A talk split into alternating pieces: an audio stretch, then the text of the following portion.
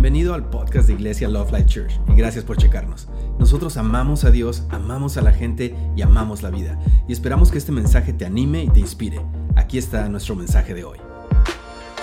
La semana pasada hablamos el tema de la comunión y este es un tema muy amplio, me encantaría pasarnos más tiempo con ello, pero no lo vamos a hacer, pero simplemente hoy necesito, necesito hacer un poquito de, de conclusión acerca de nuestro tema, así que vamos a, concluir el tema de, la comunión con referencia a la sanidad el día de hoy. Y el día de hoy vamos a, estudiar acerca de la historia de Job. ¿Cuántos conocen la historia de Job? ¿Algunos de ustedes? Ok. Se va a poner interesante, espero. Pero primero vamos a terminar tratando unos puntos que necesito que, mencionemos acerca de la comunión. Y cuando tiene que ver con la comunión, vimos que mucha gente le tiene temor a la comunión porque aparentemente si, si la tomas de una manera indigna, este, te acarreas juicio. Y es, este, son interpretaciones que, que, la gente ha visto. Algo súper interesante que a mí este, se, me hace es de que cuando Dios dice, eh, es 1 Corintios 11, versículo Empieza como desde el 17 en adelante, al final del capítulo, pero en el versículo 28 donde este, el apóstol Pablo dice, por tanto, cada uno de ustedes debe de examinarse a sí mismo antes de comer el pan y de beber el agua. Dí conmigo antes. ¿Qué quiere decir antes? Que está esperando que participes del pan y del agua, del vino, ¿acaso no? Porque el apóstol Pablo bien fácil pudiera haber dicho, examínense a ustedes mismos y no coman, no coman para, para no traer juicio. Pero no, esa no es la instrucción. Él dice, examínate antes de que participes. En otras palabras, está asumiendo, nos está exhortando a participar siempre de la comunión, porque somos dignos por la sangre de Jesús. Y si quieres entender un poquito más, checa el mensaje de la semana pasada en cuanto a discernir el cuerpo de, Jesús, esta es una, ah, una área que, que, me faltó terminar y es que este, tiene que ver con el cuerpo de Jesús, obviamente, pero el cuerpo de Jesús no solamente tiene que ver con la obra que Jesús hizo en la cruz. Eso es importante. Si nosotros no discernimos, no, juzgamos, no razonamos, no examinamos, no recibimos la obra de Jesús en la cruz, como su cuerpo fue molido para que nosotros fuéramos sanos, dice que muchas veces vamos a, estar débiles o enfermos o aún hasta morir prematuramente por no recibir los beneficios de su cuerpo. Pero otra parte que tiene que ver con el cuerpo de Jesús, entonces el cuerpo de Jesús representa la obra de Jesús en la cruz, ¿correcto? Pero el cuerpo de Jesús también tiene que ver con el cuerpo de Cristo nosotros, la iglesia local, los hermanos. ¿Por qué? Porque la Biblia dice que todos somos miembros de un solo cuerpo, ¿cierto? De hecho, el capítulo siguiente de Primera de Corintios, el capítulo 12, va a hablar acerca de, eso, de la unidad entre los hermanos. El, capítulo 10 de Primera de Corintios habla acerca de, de los hermanos, de unidad. Versículo, capítulo 11 habla de la comunión capítulo 12, otra vez de la unidad entre hermanos. Y dice, este, indignamente, entonces podríamos ver que tiene que ver con la manera en que tú participas o la manera en que no participas. Y si vemos todo el contexto de lo que Pablo estaba hablando acerca del tema de, la, de, la mesa, de la cena del Señor, tiene que ver con que esta iglesia de Corintio no estaban siendo, no estaban participando de la comunión con reverencia, así como que ya estaban súper familiarizados, ya, ya no le ponían tanta importancia al significado de ella, o este, no tenían humildad hacia los otros. Por ejemplo, este, Jesús dijo, ¿verdad?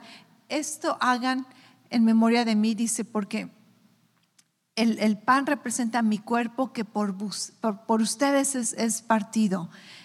el, vino representa la sangre que por ustedes es derramada. Aquí vemos a Jesús que Él se está negando a sí mismo, Él se está poniendo en un lugar atrás y dándote preferencia, ¿cierto?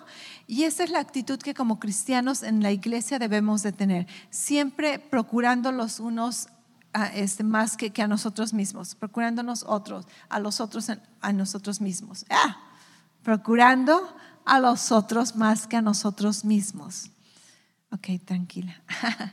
ok, entonces, en todo el contexto del capítulo 11 de Primera de Corintios, Pablo está tratando de, que los hermanos son egoístas, hay divisiones, no, no valoran necesariamente lo que representa la comunión, este, no proclaman la muerte del Señor, simplemente se reúnen para comer, para emborracharse y no disciernen el cuerpo y la sangre de Cristo. Entonces, este, les decía, algo que necesitaba este, enfatizar es que discernir el cuerpo de Cristo, una parte es discernir la obra redentora de Jesús en la cruz y la otra parte es discernir el cuerpo de Cristo, saber que, que que operamos en unidad, saber que no tengo falta de perdón, amargura, ofensa en contra de los hermanos, de que los, les doy preferencia, de que no causo divisiones.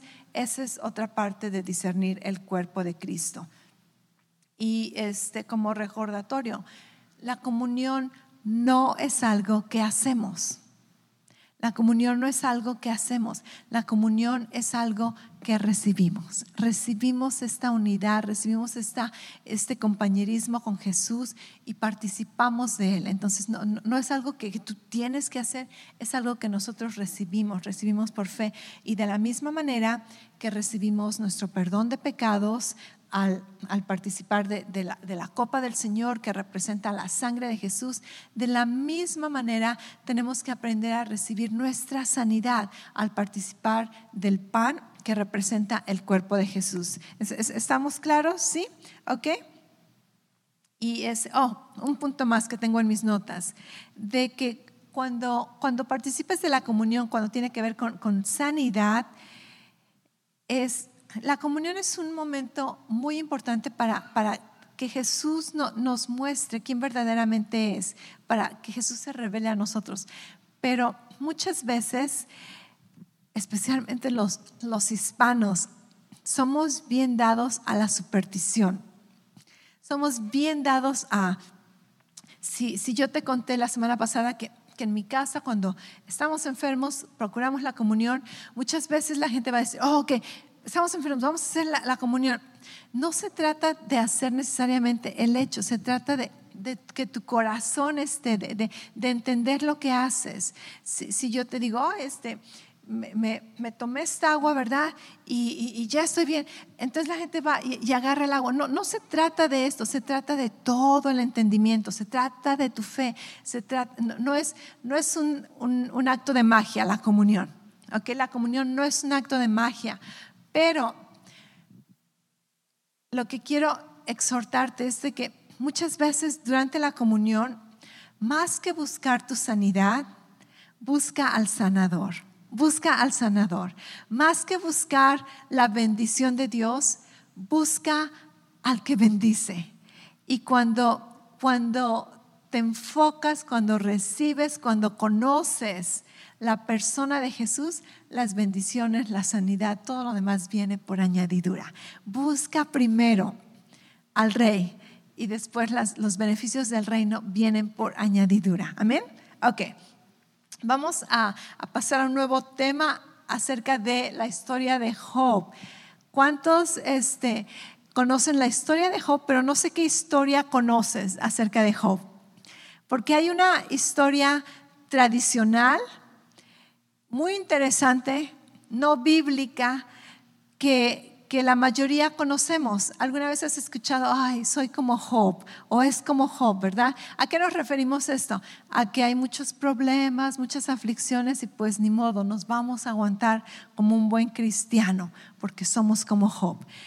Pero esto te digo, es, es muy interesante, pero no es necesariamente 100% bíblico. Te voy a contar la interpretación popular que, la mayoría hemos conocido. Es chistoso que muchas veces ni siquiera eres un cristiano y conoces acerca de la historia de Job.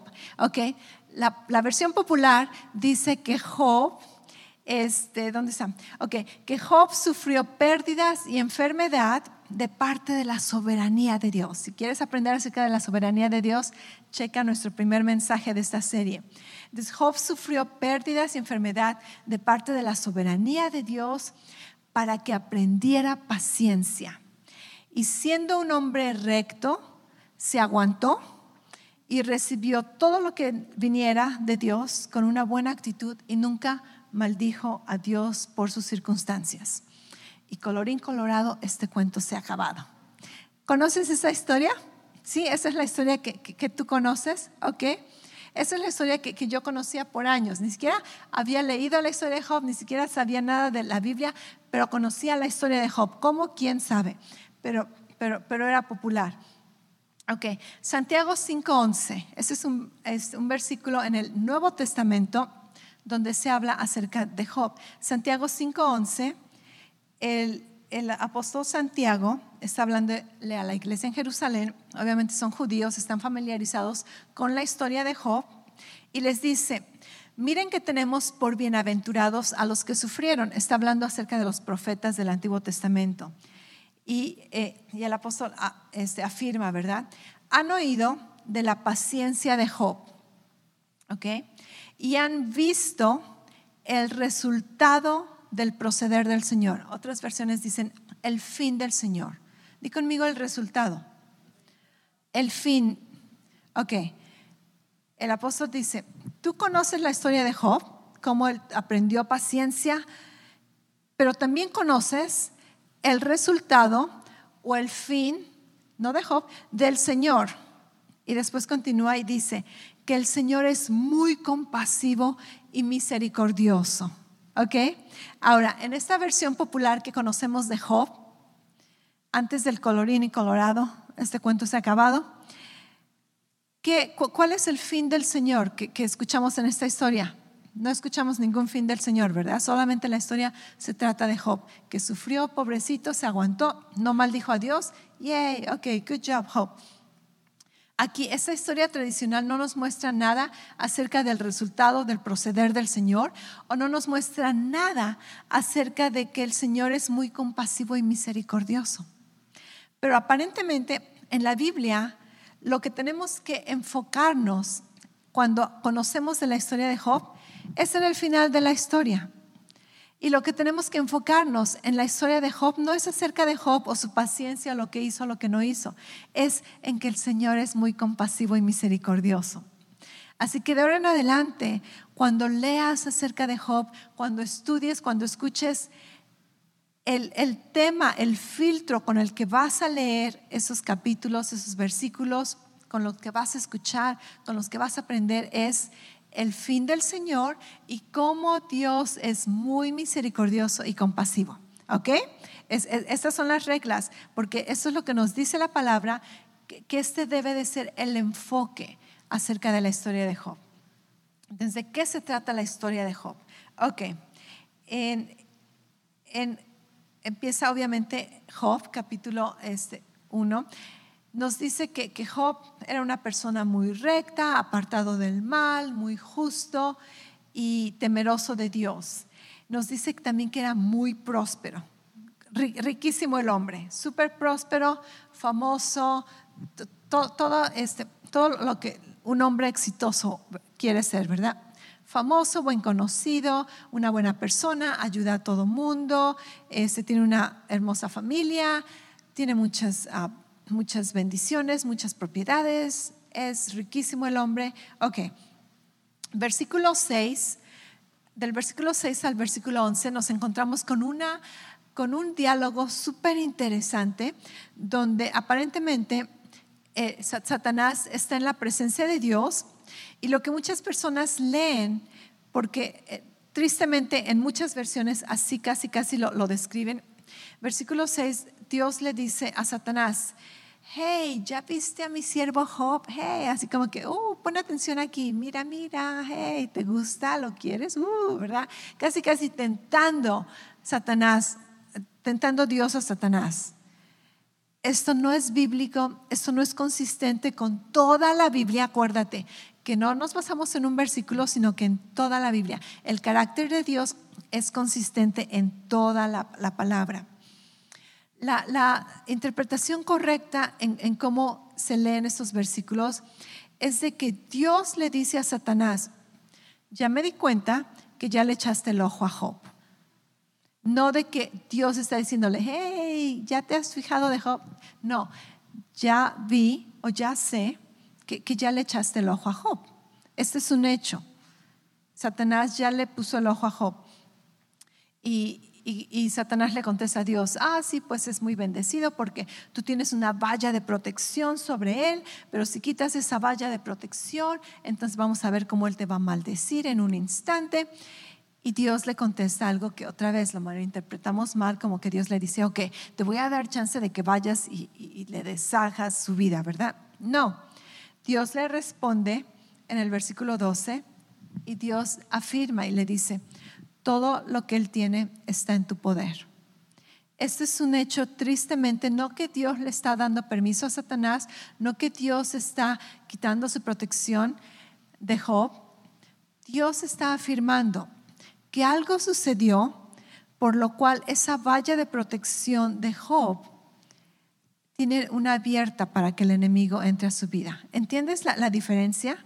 Entonces Dios le dice al, enemigo, todo, todo, lo que él tiene está bajo, bajo tu poder. ¿De, ¿De qué estamos hablando?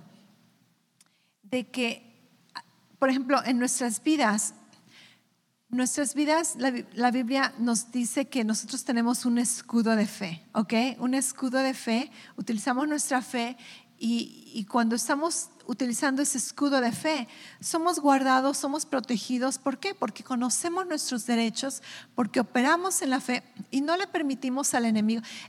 los ataques del enemigo, la enfermedad, son como como un mensajero de, Amazon que viene con un paquete y toca tu puerta y tú le abres y te dice, fírmale aquí, ¿verdad? Y le firmas y, recibes el, paquete, recibes la enfermedad, recibes la, escasez, recibes el carro descompuesto.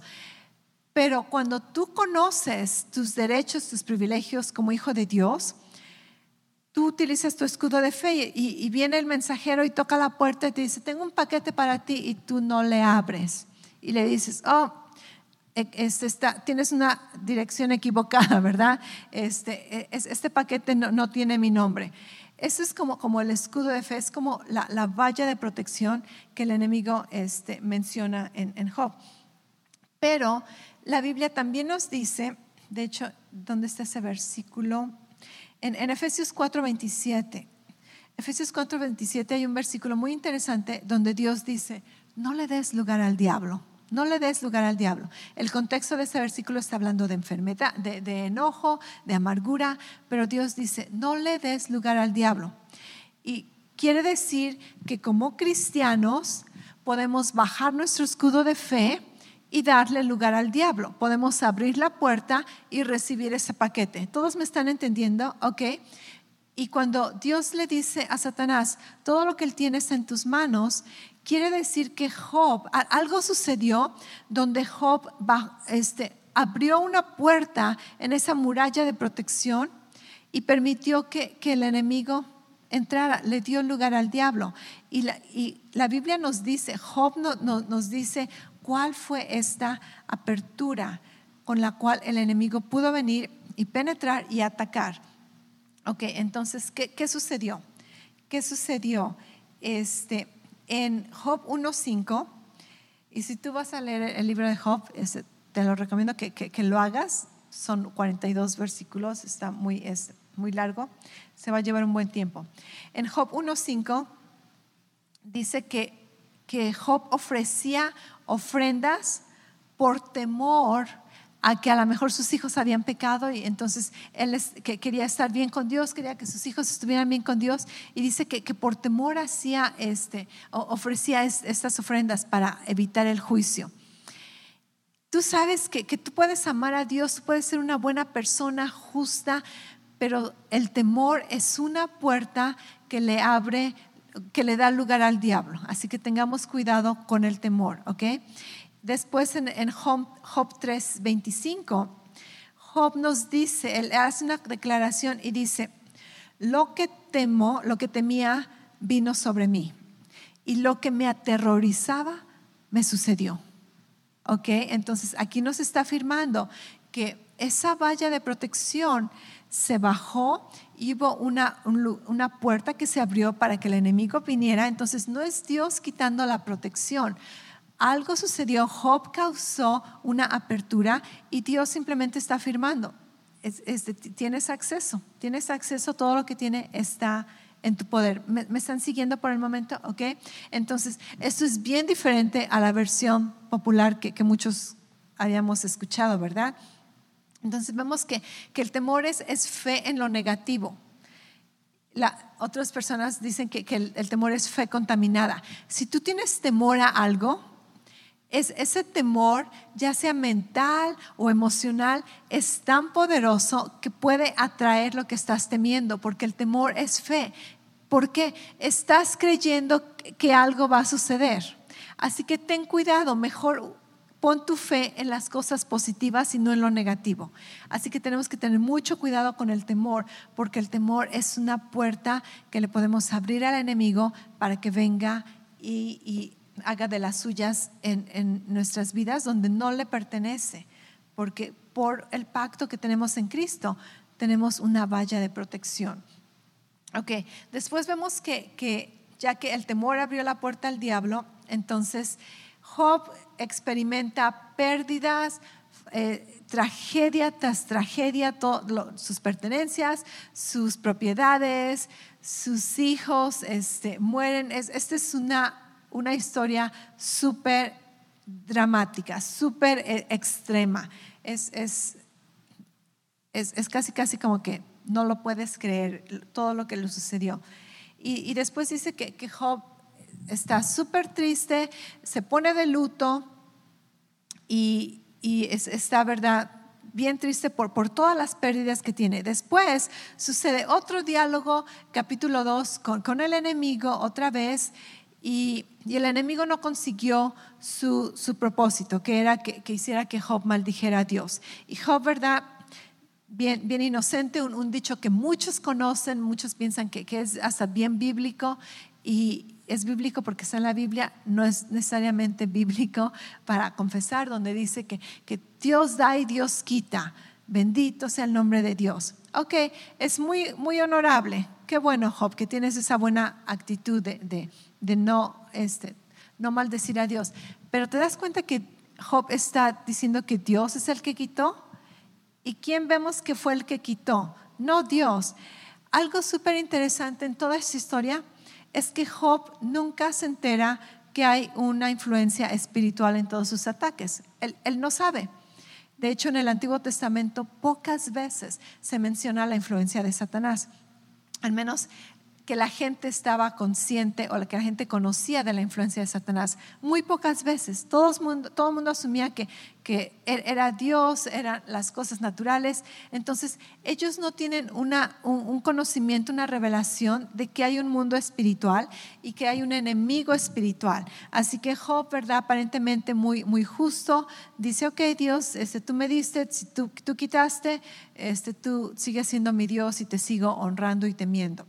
Después en el capítulo 2 este, sucede otra vez el diálogo y Satanás no consiguió lo que quería, que era que Job maldijera a Dios y va otra vez y Dios le dice otra vez, ya, ya vi que le echaste el ojo a Job y dice, sí, pues, pues este, es, es porque si, si estás sano jamás te va a, a, maldecir, pero causa que, que tenga enfermedad, ¿verdad? Y Dios le dice otra vez, su vida está en tus manos, Simplemente dices, tú no, tienes autoridad de tocar su vida, pero, pero, pero la puerta está abierta.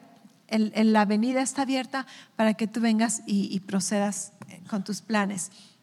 Y Job recibe una enfermedad, recibe unas llagas. No sabemos qué tipo de llagas, pero, pero aparentemente recibe llagas en, en todo su cuerpo. Y después Job, que, que, era justo, obviamente no, no maldice a Dios otra vez, pero tristemente empieza a amargarse el, hombre y no lo juzgamos, ¿verdad? No lo juzgamos, ¿ok?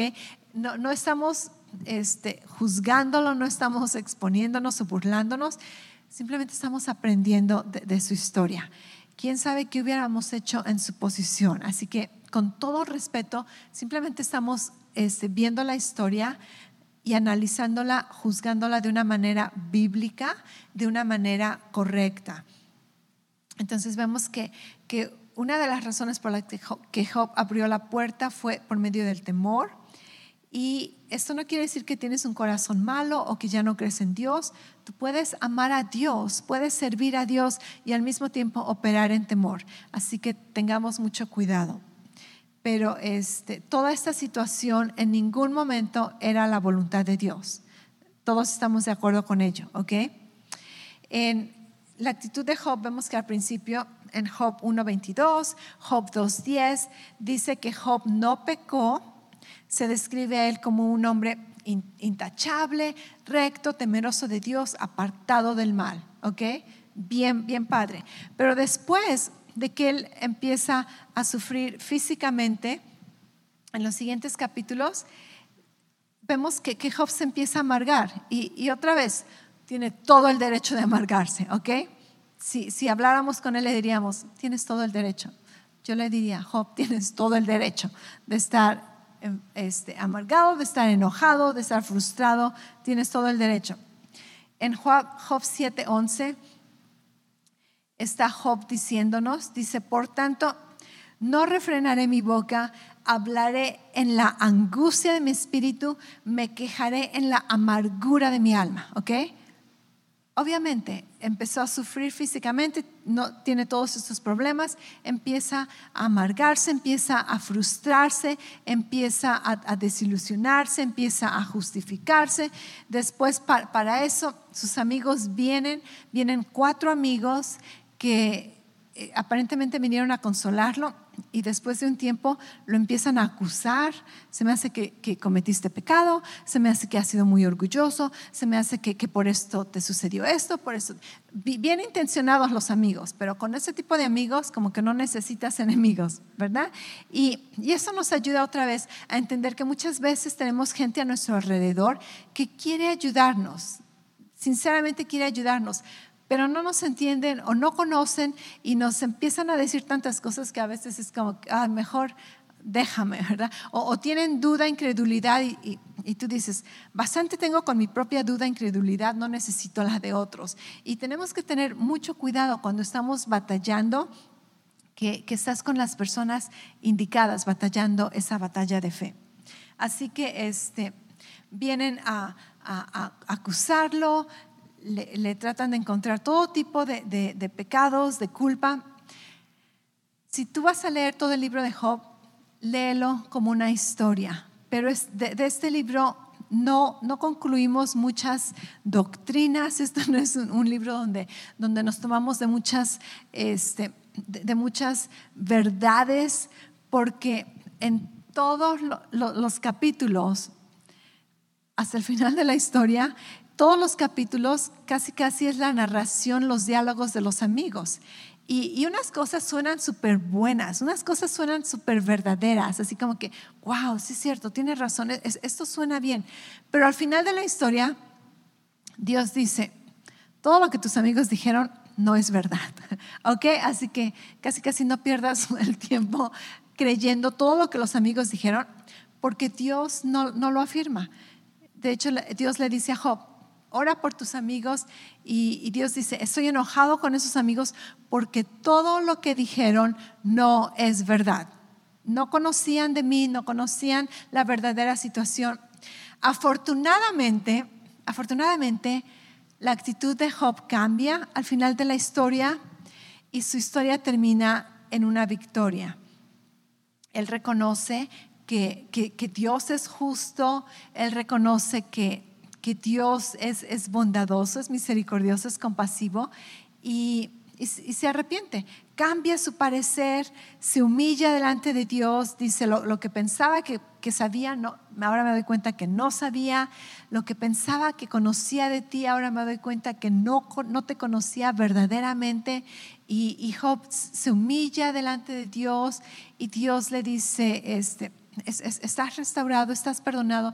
Y le dice, ora, ora por tus amigos.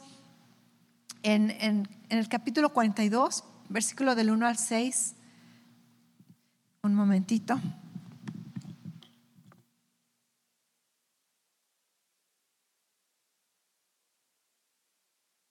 Job 42, 1 al 6. Entonces Job respondió al Señor, yo sé que tú puedes hacer todas las cosas y que ninguno de tus propósitos puede ser frustrado. ¿Quién es este que oculta el consejo sin entendimiento? Por tanto, he declarado lo que no comprendía cosas demasiado maravillosas para mí que no sabía. Dice, escucha ahora y hablaré. Te preguntaré y tú me instruirás. Dice, he sabido de ti solo a oídas, pero ahora mis ojos te ven. Por eso me retracto y me arrepiento en polvo y cenizas. Y esto verdaderamente es algo que, a la mayoría de nosotros nos sucede.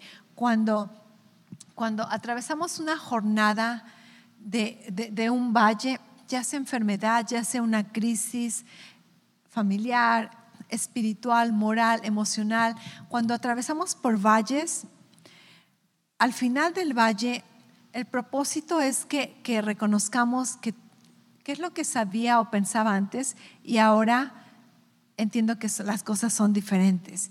Y más que nada, qué es lo que sabía y conocía de Dios a oídas, pero ahora lo he conocido con mis propios ojos. Ahora lo he visto, ahora sé quién verdaderamente es. Esa es la meta. No pases por un valle sin salir con una revelación nueva de Dios, porque al rato vas a volver a regresar al mismo valle y al mismo valle y te vas a quedar en el valle muchas veces.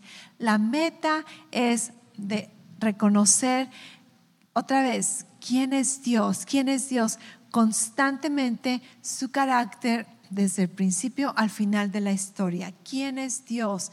Y, no solamente conocerlo a, oídas, sino que, nuestros ojos lo vean, que nuestros ojos lo vean. Al final del libro vemos que Job está restaurado y su salud, eh, este, es, su, salud es restaurada, su prosperidad restaurada. Ve conmigo, vamos a leer algunos versículos de Job. Ah, ¿dónde está Job?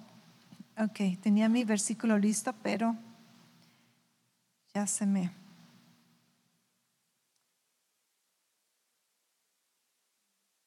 Versículo...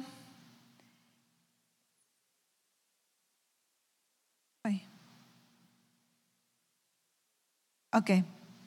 Versículo 7, Job 42, 7. Oh, déjame cambiar la versión.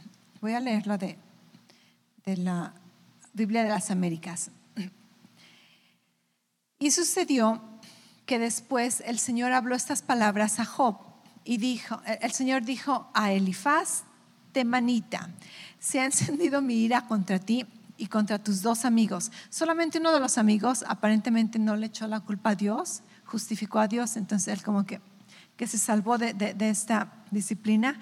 Dice, porque no habéis hablado de mí lo que es recto, como mi siervo Job. Creo que es la versión, ah, la nueva versión internacional, esa es la que estaba leyendo. Dice, porque lo que ustedes han dicho de mí no es verdad. Entonces Dios les dice este, que, hagan, que hagan una ofrenda.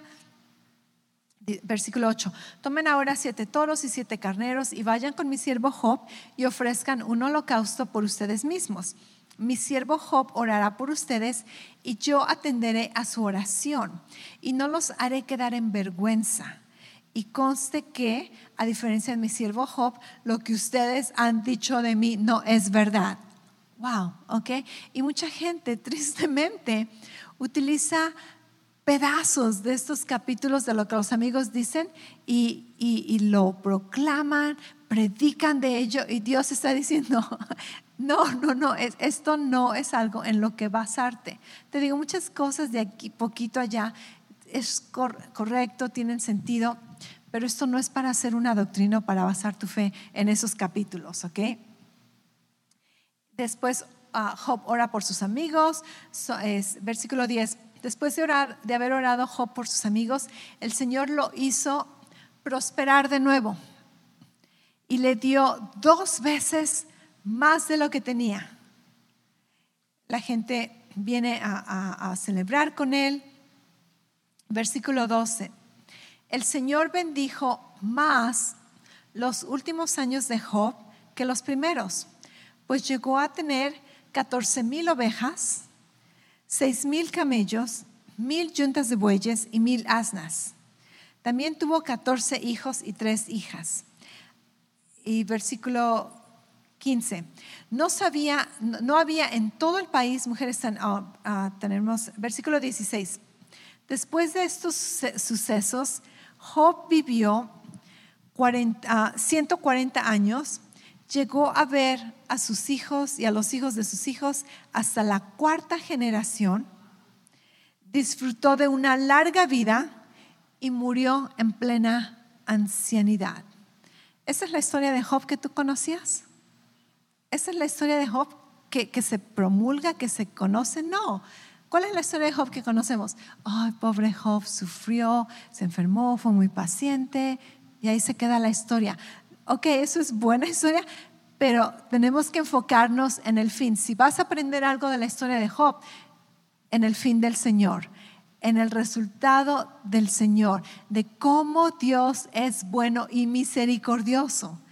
Dios fue bueno, Dios restauró, Dios le ayudó a Job a entender, a procesar este, sus caminos, sus actitudes. Job se alinea delante de Dios, se pone este, bien, levanta otra vez ese escudo de la fe. El enemigo es, este, es tiene que, resistir, lo, lo resisten, el enemigo tiene que huir. Y últimamente, Job termina siendo prosperado, no solamente como era antes, doblemente, doblemente. Así que si alguien dice, yo soy como Job, más vale que, que, reciba doble de lo que tenía antes.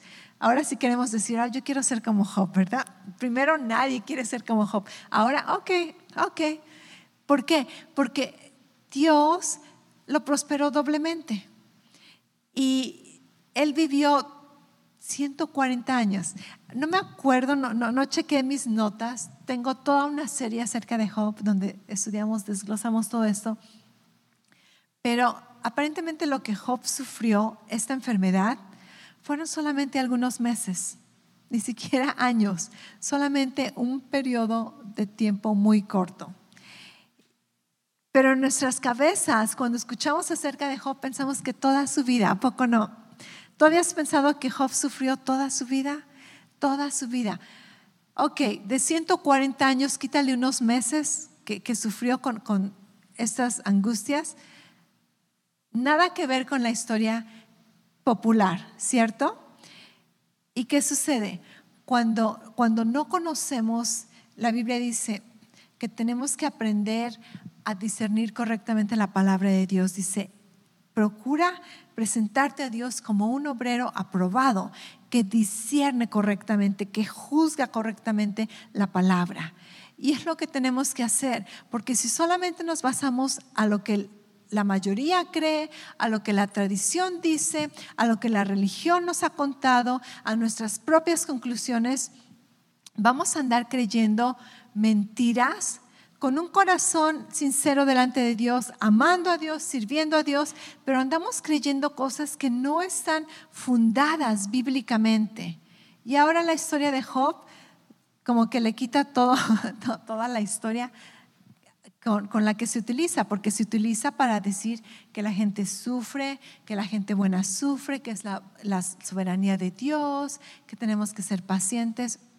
Esa no es la historia de Job. Esa no es la conclusión de la historia de Job.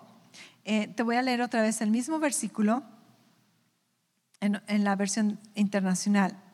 Santiago 5:11 dice, ustedes han oído hablar de la perseverancia de Job y han visto lo que al final le dio el Señor.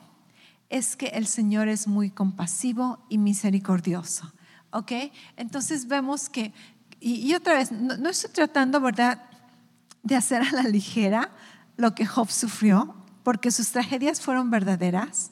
En ningún momento estamos tratando de, de tomarlo en poco, pero lo que sí estamos tratando de magnificar no es necesariamente la tragedia, sino la misericordia, cómo Dios es bueno, cómo Dios es compasivo y cómo Dios restaura, cómo Dios cambió la situación, Dios restaura. Esa es nuestra situación. ¿En, qué situación estás, este, te, encuentras ahorita? ¿Estás batallando algún tipo de, de, aflicción? ¿Estás batallando algún tipo de necesidad? ¿Estás batallando físicamente, con dolores, con enfermedad? Ok, tú puedes reconocer, quizá le abrí la puerta al enemigo. No estoy diciendo que todas las enfermedades o todos los problemas es porque le abrimos una puerta al enemigo. Muchas veces simplemente es, la vida, muchas veces simplemente no tiene nada que ver con el enemigo y tiene que ver con, con ignorancia propia, con, con necedad propia. Así que no vamos a echarle la culpa al enemigo por todo lo que suceda, ¿ok? Muchas veces es es este, consecuencias naturales. Vivimos en un mundo donde la, maldición, donde el pecado, la muerte este, tiene influencia. Muchas veces, te digo, solamente son nuestros propios errores, muchas veces es nuestra propia ignorancia, muchas veces es nuestra culpa, muchas veces es la culpa del enemigo. Independientemente de cuál sea la causa por la que sufrimos, por la que estamos batallando, tenemos que, enfocarnos en el fin del Señor. El fin del Señor. Nuestro Dios es un Dios salvador. ¿Qué significa eso? Que Él viene y te salva. Nuestro Dios es un Dios redentor. ¿Qué significa esto? Que Él viene y te redime. Nuestro Dios es un Dios compasivo y misericordioso. Así que independientemente si fue tu culpa, si fue la culpa de quien sea, Enfócate en el fin del Señor. La voluntad de Dios es que estés restaurado. La voluntad de Dios es que estés sano. La voluntad de Dios es de que tengas para tus necesidades. La voluntad de Dios es que vivas aún próspero. Y Dios quiere que aún en, la situación más adversa, aún en la situación más extrema donde pareciera que, que no hay salida, Dios quiere que te enfoques en el final de la historia no en el final de tu historia, en el final de su historia, donde Él viene como Salvador, Él viene como un valiente guerrero levantando su bandera de amor sobre ti y diciéndote, yo vengo, yo restauro y lo que el enemigo quiso para mal, lo vamos a utilizar para bien y no solamente vas a ser restaurado, vamos a darte doble de lo que tú sufriste, vamos a, vamos a darte doble de, lo que el enemigo quiso quitarte, debemos de de levantarnos, ¿verdad? Y decir, ¿sabes qué? Ahora me debe, el enemigo me debe. El Proverbios dice que cuando el ladrón es expuesto, tiene que pagar siete veces. Hay versículos en, Isaías donde Dios dice, te voy a dar doble por tus problemas, te voy a dar doble por, por, por tus dolores. Dice, voy a cambiar tu ceniza en belleza, voy a cambiar tu lamento en gozo. Esa es la historia de Job. Ese es el fin del Señor. Nuestro enfoque en la historia de Job se trata de Dios, el final de Dios y cómo Él es bueno, misericordioso y compasivo. Y, de ahora en adelante así tenemos que ver la historia de Job. Y todas estas enseñanzas, una vez más, es para que tú estés fundado, para que estés fundado y para que no solamente te sirvan a ti, pero que tú puedas ayudar a otras personas. Hay mucha gente, tú conoces muchas personas, hay mucha gente afuera de, la iglesia que están confundidos, que están sufriendo enfermedades, están sufriendo aflicción porque piensan que es la voluntad de Dios. Pero ahora tú puedes ir y ayudarles, tú puedes ir y, darles luz, darles este, la verdad de Dios. La verdad nos hace libres, la verdad puede hacer libres a estas personas. Así que no nos quedemos con esta, con esta información solamente para nosotros. Vayamos y proclamemos a los que necesitan, a los que quieren aprender, a los que quieren escuchar. Aprende cómo, cómo compartir estas verdades porque tú puedes ser un instrumento súper valioso que Dios utiliza para traer sanidad, para traer restauración, para traer luz a otras personas. ¿Lo crees? Tienes que, tienes que verte como esa persona. No, no solamente le digas, ¿verdad? Oh, checa los, los mensajes en YouTube. No, también puedes hacerlo, pero tú tienes que aprender cómo, cómo refutar argumentos que vengan en contra de la palabra de Dios, cómo refutar argumentos cuando la gente dice, pero ¿qué es? ¿Y pero qué, yo? Y ahora tú dices, ok, qué bueno que me preguntaste, porque ya tengo la respuesta. Y ayúdalos a aprender, ayúdalos a entender, ayúdalos a recibir la voluntad perfecta de nuestro Padre. Yo quiero ser sano. Gracias otra vez por escucharnos. Para oír más mensajes alentadores como este, asegúrate de suscribirte y checar nuestro canal de podcast para escuchar episodios anteriores. Si te gustó lo que recibiste, por favor considera calificarlo y compartirlo con tu familia y amigos. Para más información respecto a Love Life y cómo conectarte con nosotros, ve a lovelife.church. Te amamos y estamos creyendo lo mejor de Dios para ti.